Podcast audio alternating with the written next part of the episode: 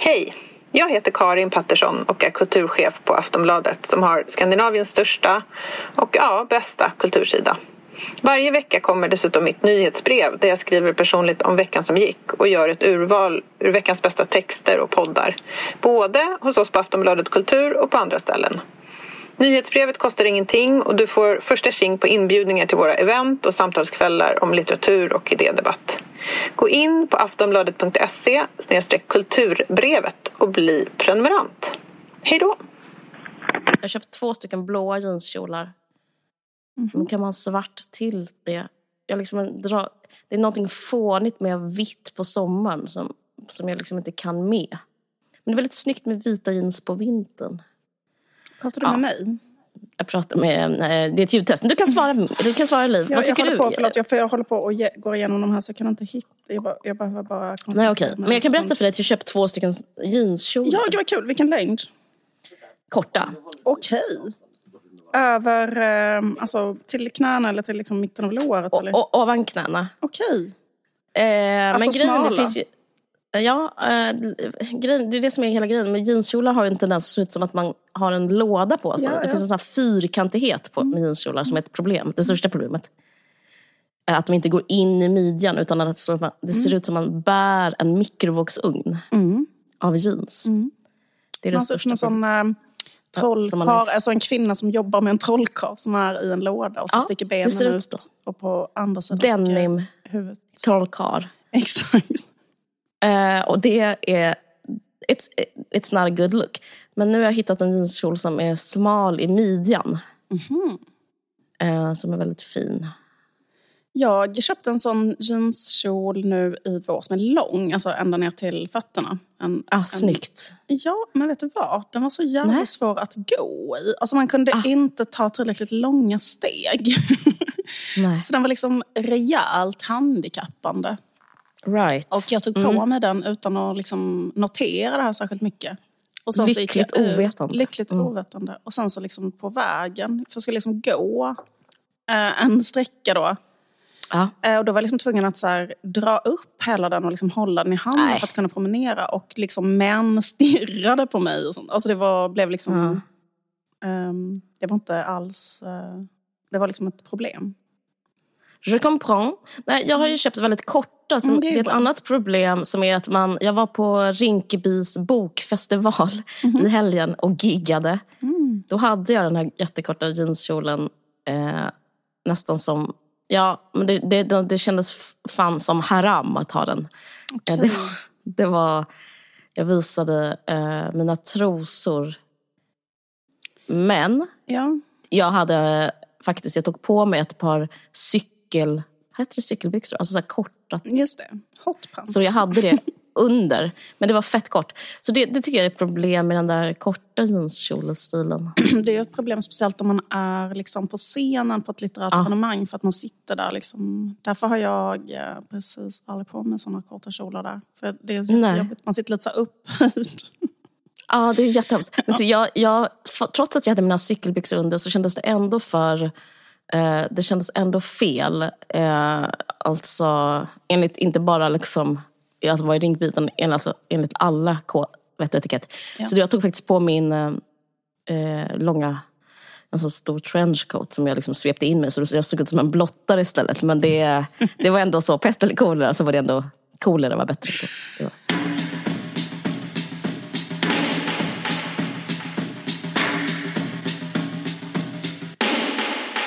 Välkomna till en varg podd.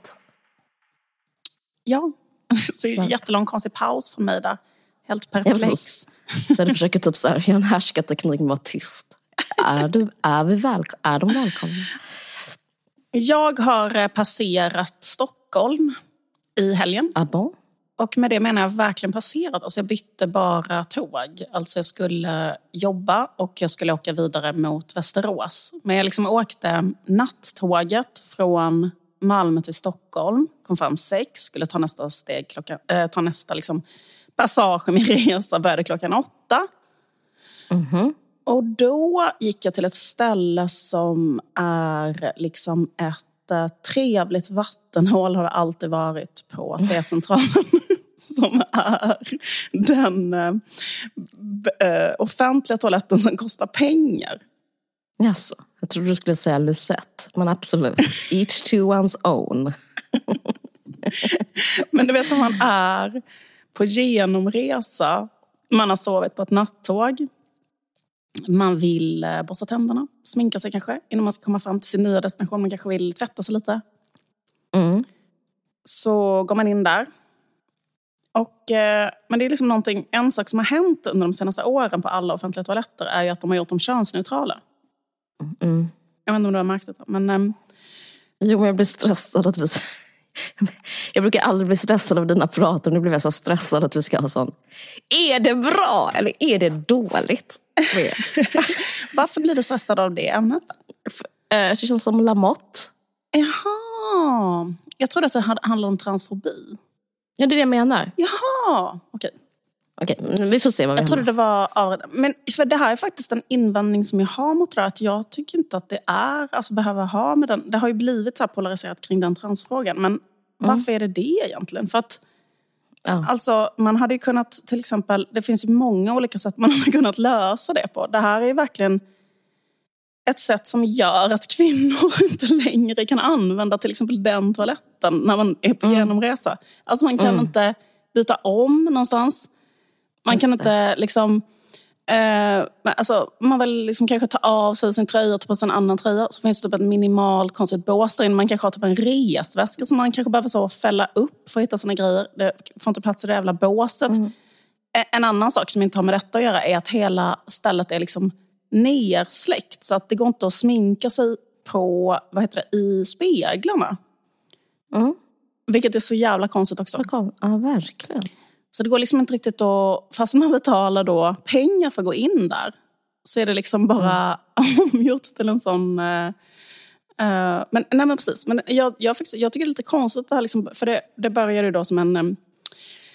någon form av liksom lite så feministiskt eh, och pro-trans-projekt är att man skulle ha könsneutrala toaletter. Så har man börjat ha det i New York och man har det liksom i Sverige och sådär. Eh, Var det därför? Alltså fanns det liksom en Mm. feministisk tanke? Ja, det har funnits liksom en sån som gjorde typ en utredning. För tiden visade sig så att eh, åtta av tio som använder offentliga toaletter i offentliga rummet är män. Mm. Alltså kvinnor använder liksom inte toaletter i så här, det offentliga rummet alls lika mycket. Nej. Eh, och det är, men de toaletterna som kvinnor använder är eh, sådana där man, som är bemannade. Ja, alltså jag håller helt med dig, för, ja, men, Ja. mycket mer av enklare skäl att det är så äckligt så på killtoan och så fräscht på tjejtoan. Ja men absolut, det är också det. Det är så helt vidrigt att bara vara på en sån här killtoa. Och typ, det är jätteäckligt när någon kissar på så att, alltså så kissar på Jag, utanför. jag vet, jag vet. För att inte tala om det andra som jag vägrar tala om, men det är svinäckligt.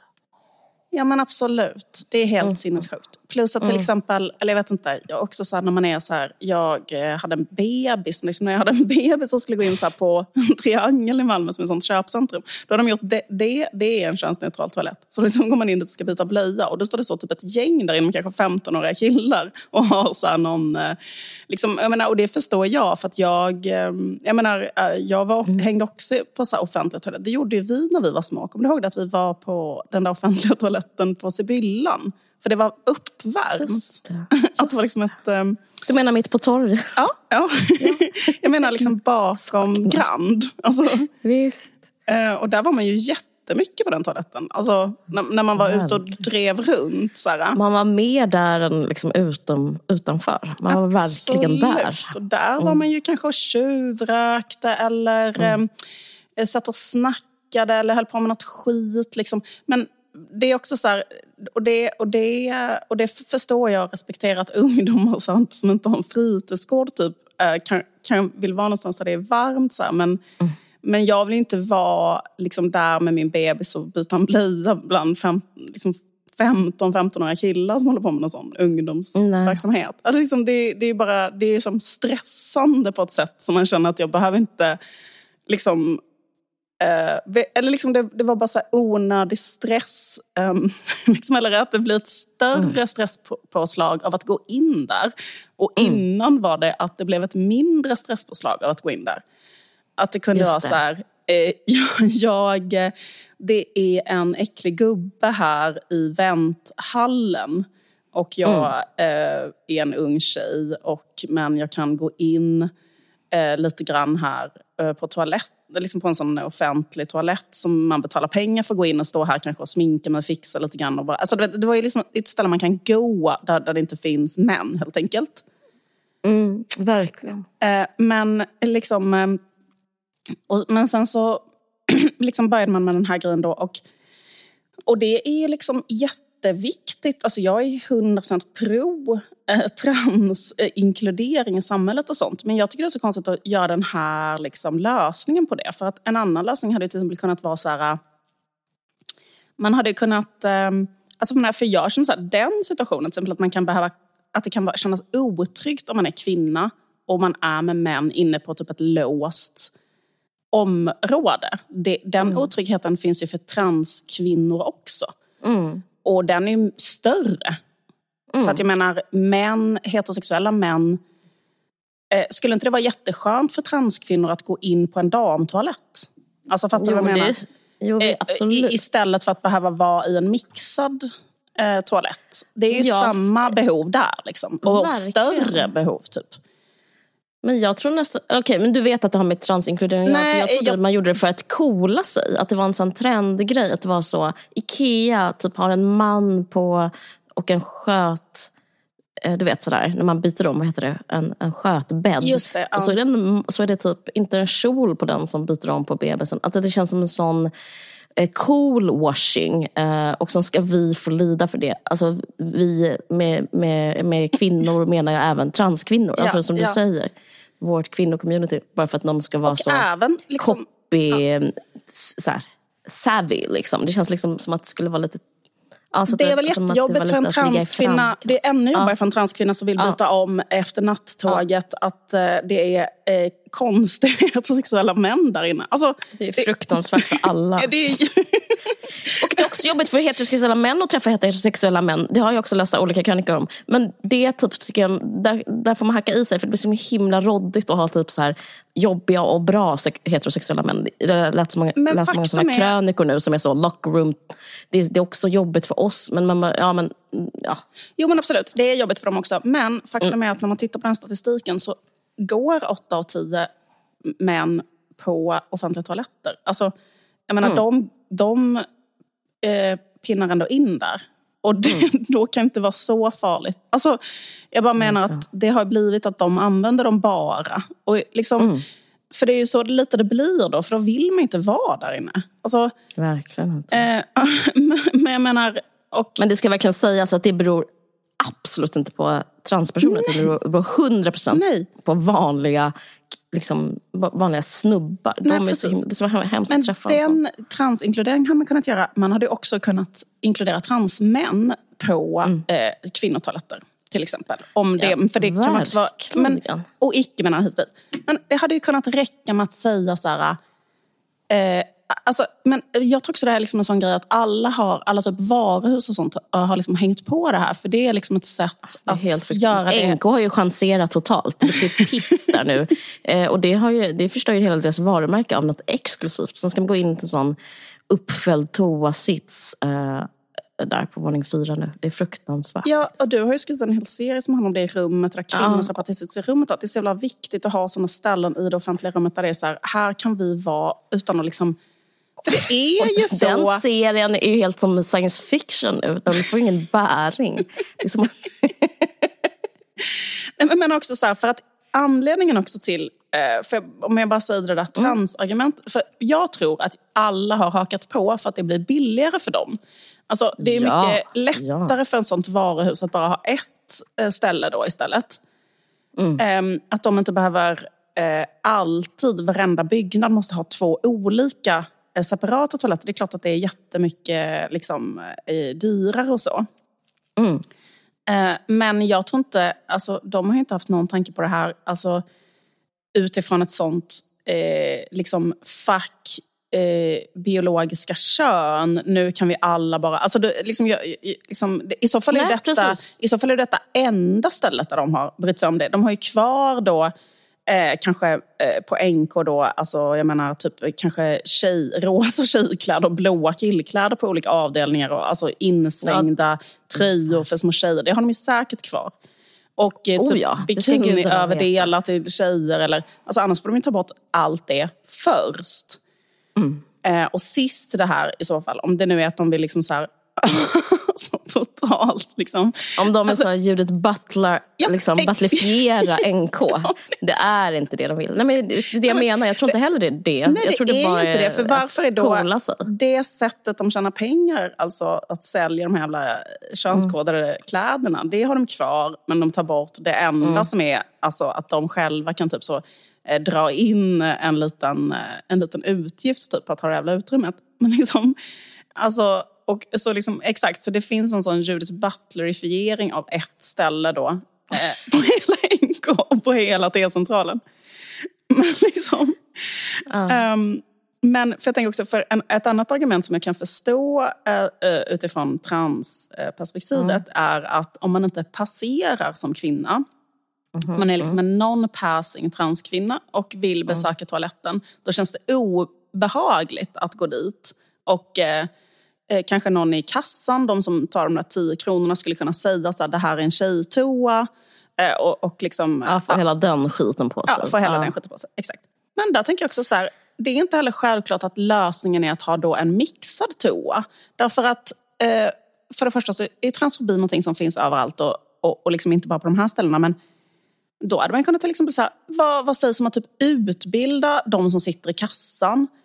Mm. Eh, till exempel, eller sätta upp såna skyltar. Det såg jag när jag var i USA, att det fanns skyltar på bussar till exempel som handlade om så här eh, Ser du rasism eh, så säg till. Eh, tänk på att typ inte vara rasistisk i det offentliga. Alltså som var liksom, typ en slags offentligt finansierade skyltar. Så här liksom. För att, mm. Där hade man kunnat sätta upp såna, såna plaketter sitter typ där inne så här. Tänk på att detta är en transinkluderande badrum. Alla ska känna sig välkomna. Det är diskriminering att eh, Mm. Eh, eh var liksom, eh, till mm. exempel. Ja. Alltså, eh, alla definierar själva sitt eget kön och det gör man bara själv och det, det ska inte någon annan göra här inne i det här utrymmet, typ. Alltså, eh, liksom, det hade väl varit en idé, eller det finns ju hundra idéer, man hade också kunnat ha liksom en damtoalett och sen en annan som är mixad.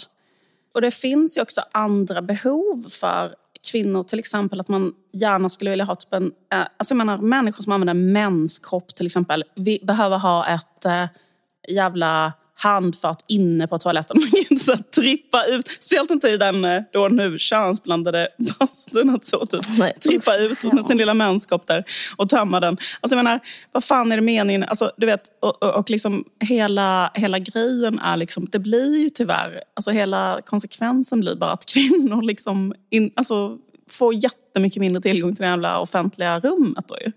Alltså, mm.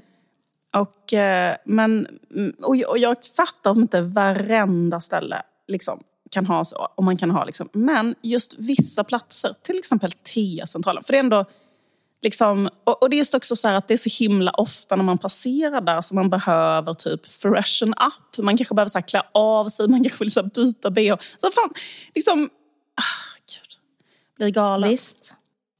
Och för att förstå Susan, var är du? Den bygger väldigt mycket på att Madonna är på olika såna offentliga toaletter för kvinnor och typ byter om till en ny identitet. Just det. Man kanske behöver byta om till en uh, ny outfit. Precis. Ja, exakt. Nej. Det var mitt lilla... Väl rutet. jag skulle ha suttit i en bil och skrikit där in på internet så hade det blivit mer så här... Den ja, typen verkligen. av journalistik. Men, ja, men vad skönt. Vi, vi lägger ditt swishnummer i slutet. Om du vill stödja mig på Patreon. så, så, så, kommer jag göra mer sånt här innehåll i en varje på. För att Liv ska ha råd att köpa en skottsäker väst.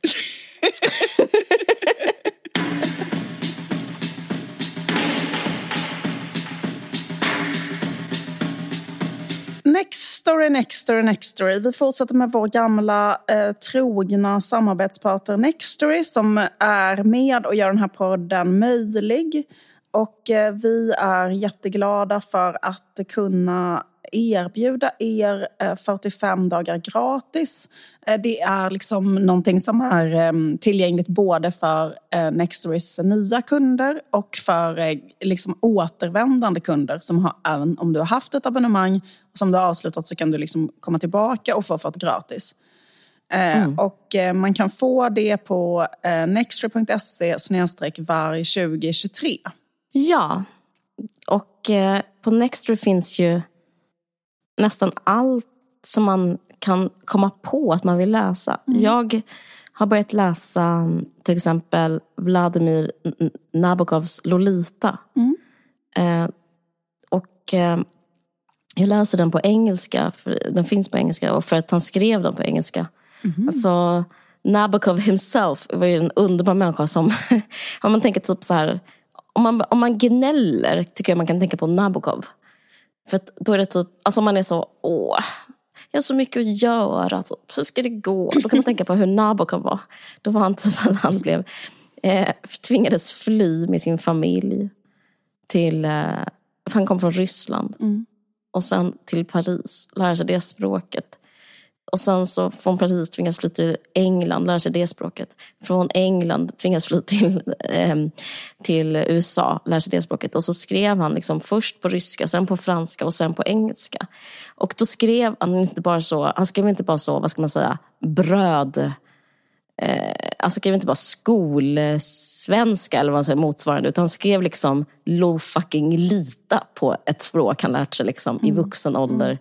Som invandrare och krigsflykting. Mm. Och den är, det, språket i den är insane. Anledningen till att jag började läsa den var att det är så många andra författare som nämner Nabokov som en, typ så här, en av de största, en av de där uppe. Liksom.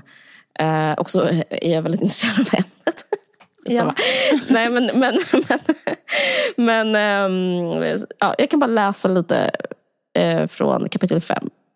The days of my youth, as I look back on them, seem to fly away from me in a flurry of pale, repetitive scraps, like those morning's snowstorms of used tissue paper that a train passenger sees whirling in the wake of their observation car. In my sanitary relations with women, I was practical, ironical, and brisk.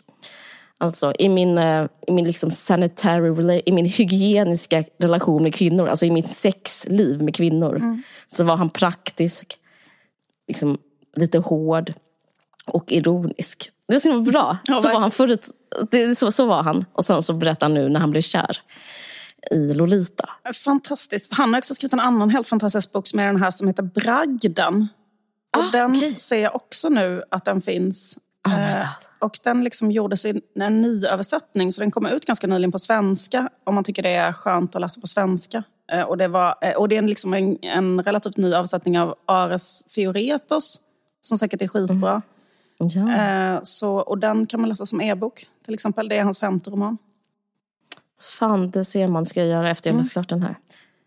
Jag tänkte... Och det finns också jättemycket andra, ser jag, liksom korta, liksom lite korta eh, noveller och så? Noveller. Lolita ah. finns också på svenska.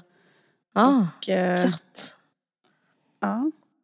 Ja, men vi tackar eh, Nextory för att göra det möjligt för oss och andra att läsa till exempel Nabokov. Mm. Och vi ska inte glömma nämna vårt erbjudande vi har till eh, gamla och nya lyssnare som är 45 dagar gratis prenumeration. Mm. Då går man alltså in på nextory.se se varg 2023. Ja. Men tack så mycket Nextory! Tack så mycket. Vi har ett samarbete med Visit Finland. Nu närmar sig sommaren och man kan börja tänka lite så här, men vad ska jag göra egentligen eh, hela sommaren? Och eh, en, ett extremt bra tips kan ni få mm. här nu då.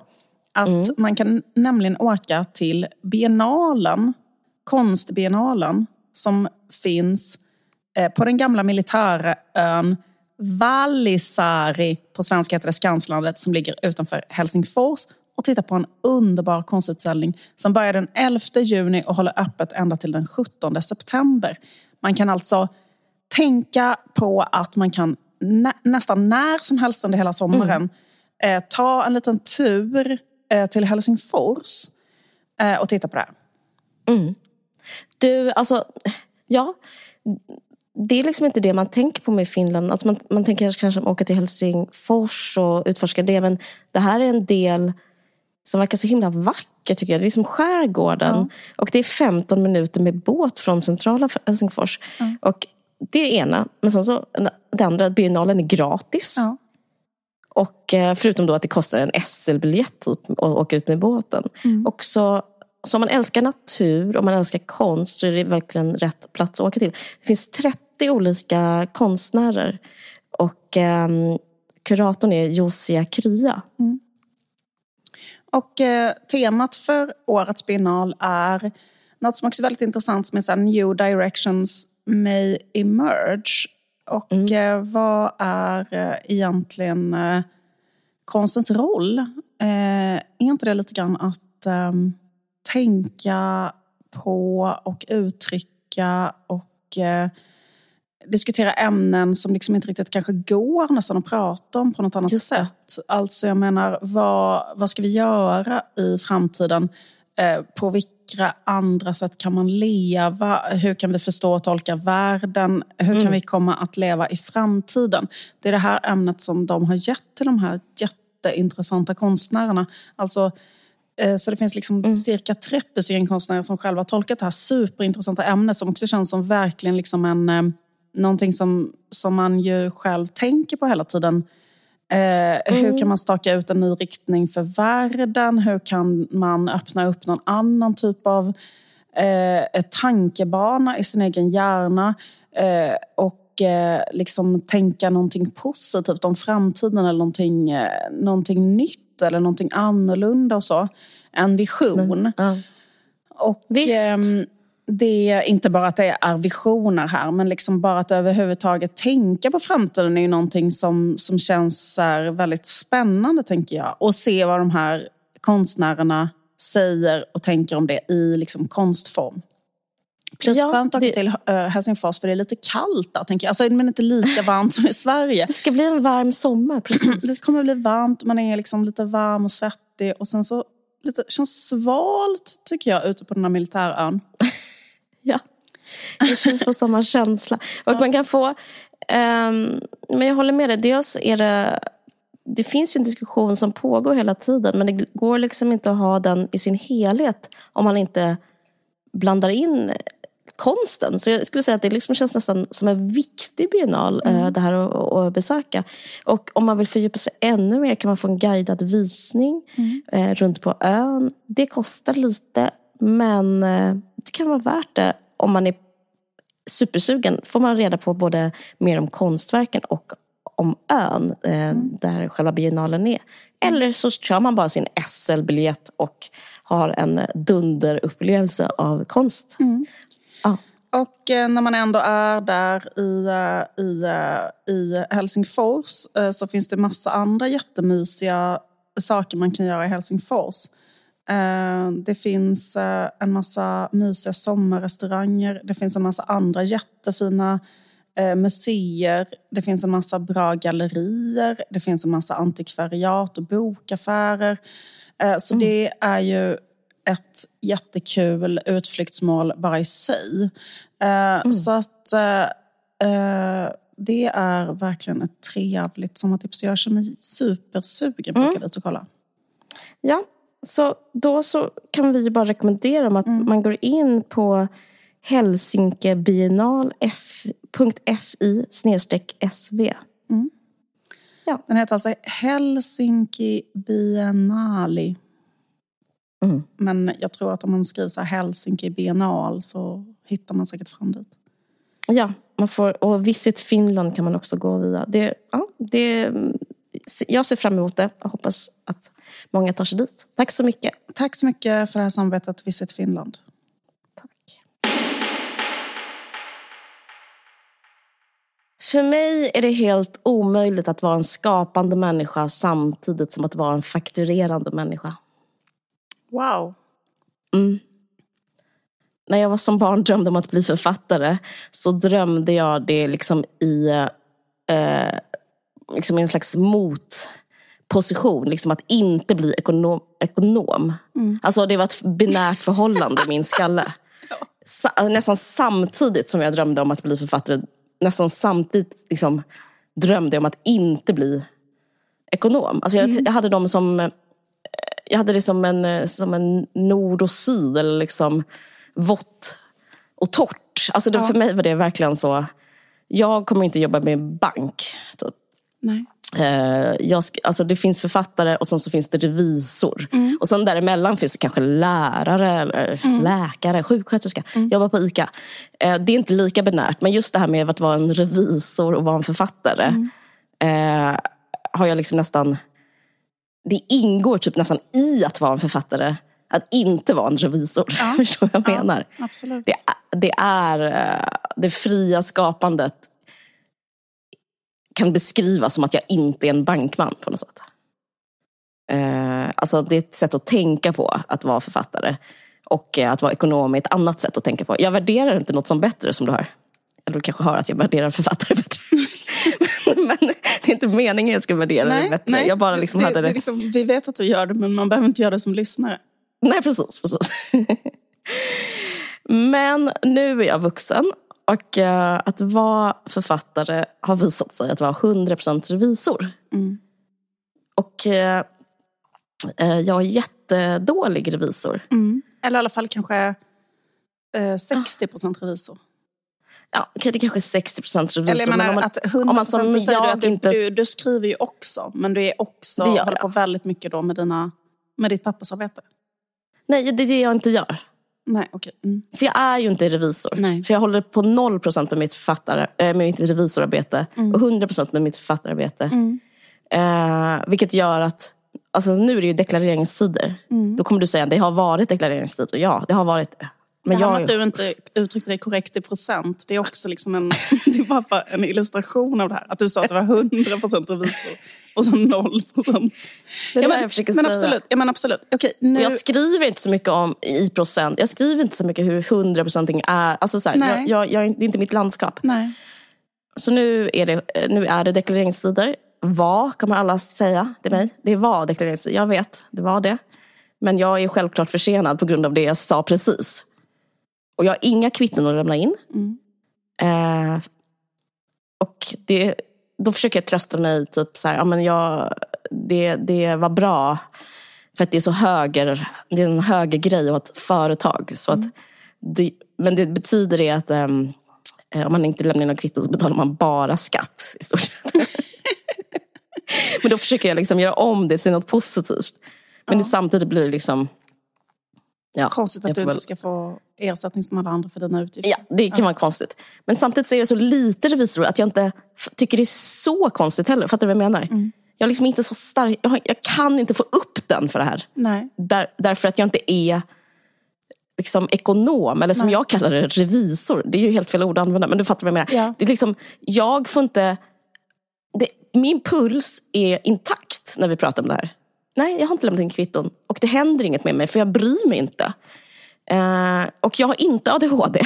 Nej. Men det är ändå svårt för mig. Nej, jag har det, inte ADHD. Det, du, det där är faktiskt en sak jag skulle vilja liksom, eh, understryka i samhället. Att nu är ju alla så. Alltså, Ja. Man behöver ju verkligen inte ha ADHD för att inte klara sig i det här samhället. För det är för svårt. Nej.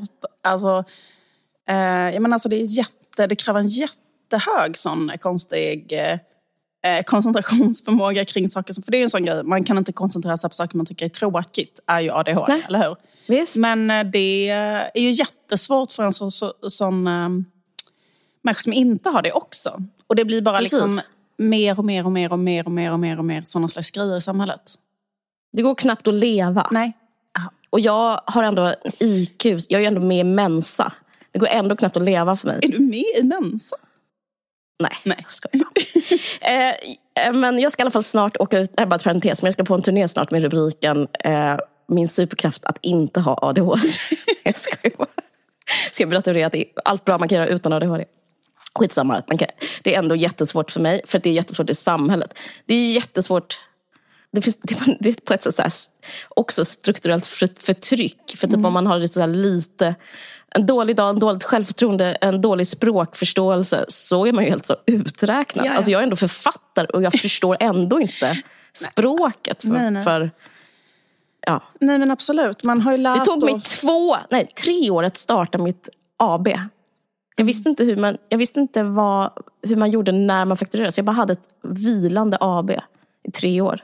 Jag har fortfarande inte skickat min första faktura på det. Nej, du jag har, startade det, det, det, är, det här, är det på grund av det här som du inte har fakturerat mig för vår live, Jag- livepodd? Nej, jag har inte fakturerat dig. Jag har inte fakturerat någon.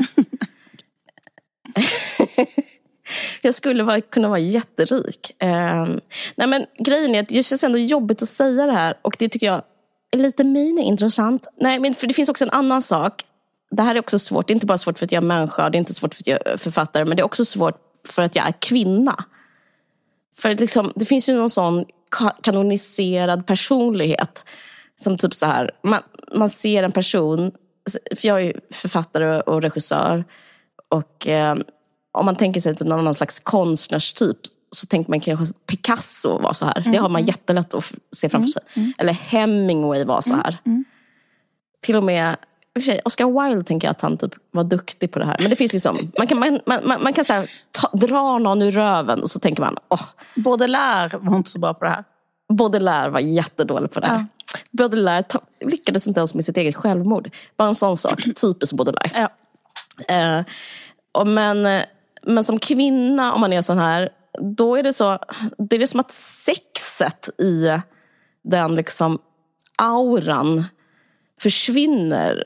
Och eh, till exempel när Jonathan Unge, ha- han blev liksom folklig och älskad på grund av det här.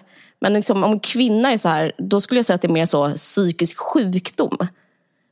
Alltså, alltså, att det är svårt liksom att få sex av det här som kvinna. Jag känner, jag känner mer att det är landstinget som kvinna med det här. ja. Alltså, för jag, jag har tänkt Eller på det, det är, det är sex, men det är liksom ett uteform av sex. Liksom, för det är mer den här liksom barnlolitan. Attack. Eh, fast, och som är på ett sätt sexy, men det är Typ liksom... girl, borderline girl interrupted. Typ så, den typ av... Ja, eller jag tänker på så här, någon, någon liksom, eh, kanske en Marilyn Monroe-karaktär. Mhm. Alltså en, kanske någon som skruvar eh, på en hårlock och säger med babyröst But daddy, I don't understand maths. It's, it's too many numbers for me. Okej, Eller jag fattar. något sånt där. Men, det är lite sexigt, men, hon- det, är inte, men det känns som en väldigt så här, liksom, ute... Alltså, det är jättefå kvinnor som spelar på det idag. För idag är det ju... Det är inte så mycket girlboss över den där typen av grejer, va?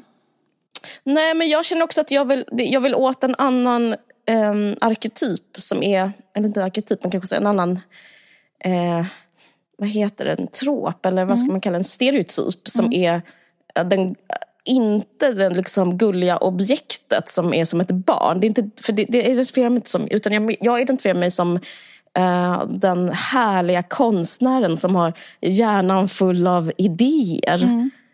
Och den eh, tycker inte jag, jag tycker den är liksom ospeglad i... eh, Eh, alltså det enda speglingen som finns tycker jag är så på Beckomberga. typ så, det är någon kvinna här som rabblar skit. Ja, hon Ja. är inlåst och så ska det vara. Alltså jag tycker liksom, eh, för Marilyn Monroe har det där passiv, passiva, jag fattar exakt vad du menar. Men eh, Eh, jag, jag vill liksom åt den här skapande kombinationen med att vara skapande och att vara dålig på att fakturera. Eh, och, och, och jag känner inte igen mig själv i eh, populärkulturen eller kulturen. Alltså jag ser inte... Jag ser bara män när jag, när jag, när jag försöker hitta mig själv där. Ja. Eh, kanske Virginia Woolf. Men Ja. hon var också mest så... Jag kan tänka mig att hon var dålig på att fakturera, men å andra sidan, vi säger det, hon är, då är ju att hon Hon är ju går ner i sjön Ja. ja. och, och tar stenar i sin morgonrock och sen dränker sig själv. Så det är också så... Eh, jag vet inte, det är heller sexigt. Men, men eh, det är ett stigma som jag vill bryta. Nej, jag skojar bara. Jag vill inte bryta något stigma. Men jag bara tänkte på det. Men att, att vara så här, det här... Att vara kvinna och hålla på med det här gränslösa samhällsfrånvända. Att det är så himla kul och sexigt när män är så. Det är som... Alltså att vara outsider som man är jättesexigt. Jag tycker det verkligen fortfarande. Men att det blir väldigt så här Beckomberga när kvinnor gör det. Men det här handlar faktiskt inte om, om mig egentligen. Utan det jag ska komma fram till, det är något som har hänt i veckan. Och det är, jag vill prata om Bianca Meyers skämt. Det, är därför, det här var liksom bara en upptakt för det.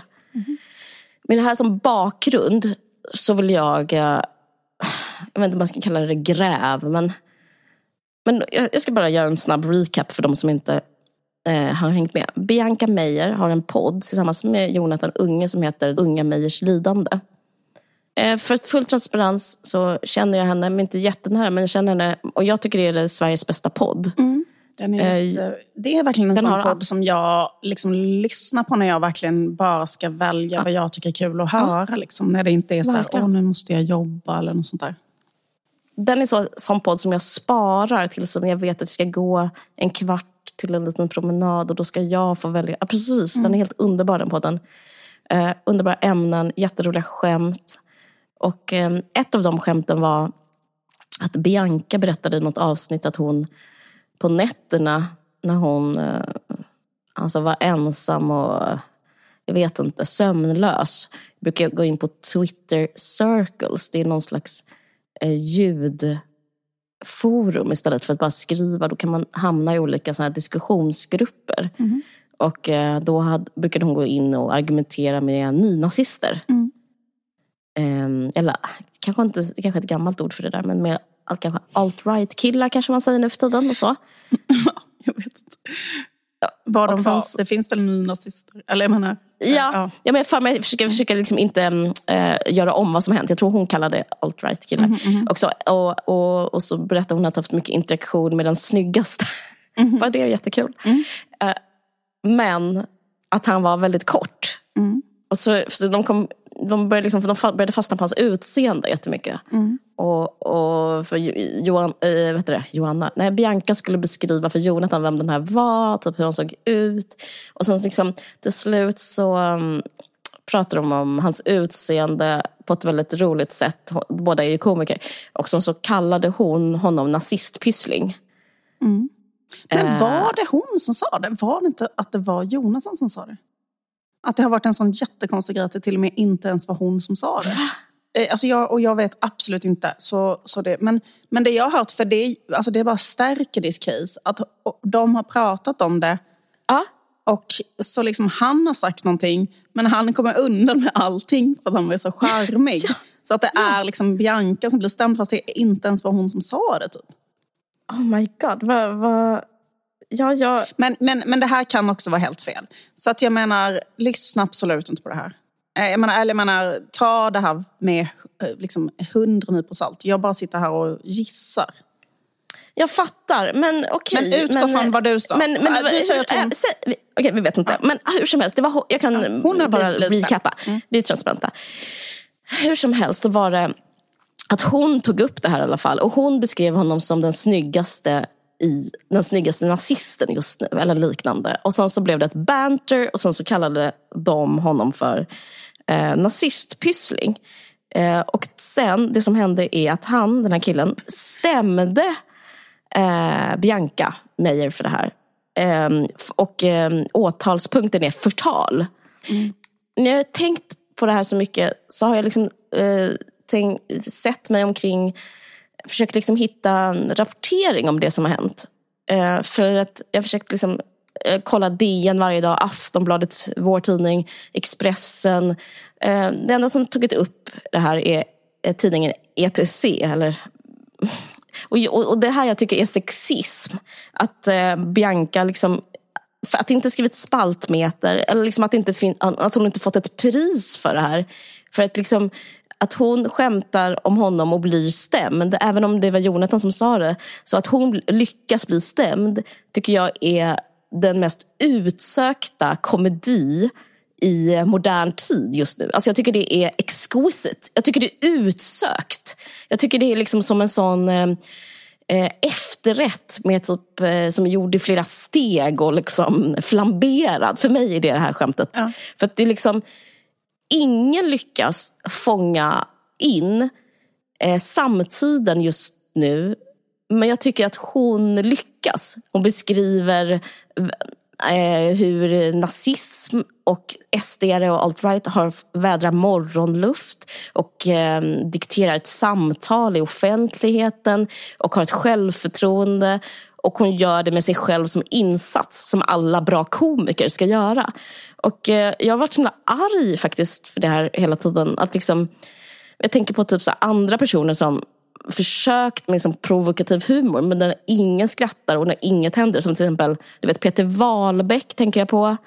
Mm. Så det finns ju liksom en sån tradition mm. av svenska komiker. Jag kommer ihåg när Schyffert, han försökte liksom struck a nerve eller liksom åkalla en känsla när han pratade om att rasism betyg, bygger på rädsla. Alltså det är liksom om, det är liksom samma ballpark att liksom ringa in något om samtiden och något om rasister men, men det här liksom performancet som har spelats upp eh, med rättssystemet och även så här knulla barn-grejen. Mm. Det var inte alls lika sexigt som det här. Alltså, vem vill ha ett Instagram-drev som vet du, leds av hon Elaine Eksvärd? Det är liksom... Jag bara tänker att det det här är liksom kronan på verket av en viss typ av humor. Och eh, om jag skulle liksom varit en sån konståkningsdomare skulle jag liksom ge så tio poäng. Liksom. jag tycker det är så...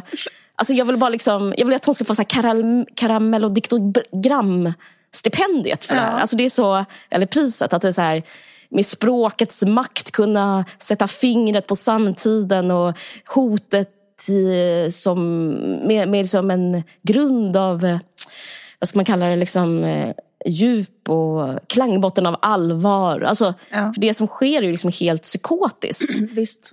Dels att, att alt-right finns. Ja, jag behöver inte förklara varför det är psykotiskt. Men då tycker jag att det är sexistiskt att um, beskrivningen av det som sker tycker jag är sexistisk. Att, inte liksom, att hon inte hyllas och får ryggdunk och blir liksom eh, att folk är så, och hamnar på inlistor och blir inbjuden till talkshows och där hon kan liksom riffa på det här skämtet. Och, ah, jag vet inte. Utan mer ser som en sån tragisk figur. Ja. jag vet inte exakt Eller att det ens har, alltså. liksom, inte har liksom blivit så stor grej om det. Men kommer det vara liksom en... Eh, det kommer, inte, kommer, kommer folk att gå... Alltså kommer det vara en rättegång på plats? Jag tror det. Ska vi gå dit och live-rapportera? Kanske, men jag tycker hon lyckas det med det ingen lyckas med. Alltså vem lyckas alltså, beskriva samtiden och skämta om samtiden på det här sättet med det här utfallet? Alltså det är så fint. Alltså hon har blivit stämd av nazist för att hon kallat någon nazistpyssling. Okej, om det var Jonathan så är det också jätteroligt för det säger ännu mer som du säger att om det inte ens var hon så råkar hon också sätta fingret på den här sexismen. Ja. Så det är bara liksom... Ja, jag vill bara vara det enda med, det var den enda mediekanalen som rapporterar om det här. Så bra. Att det finns liksom mm. någonting att hem, det finns en feministisk liksom någonting att hämta hem här för oss alla. Ja. Eh, så jag uppmuntrar an, an, alla som så bryr sig om jämlikhet att eh, ge henne priser.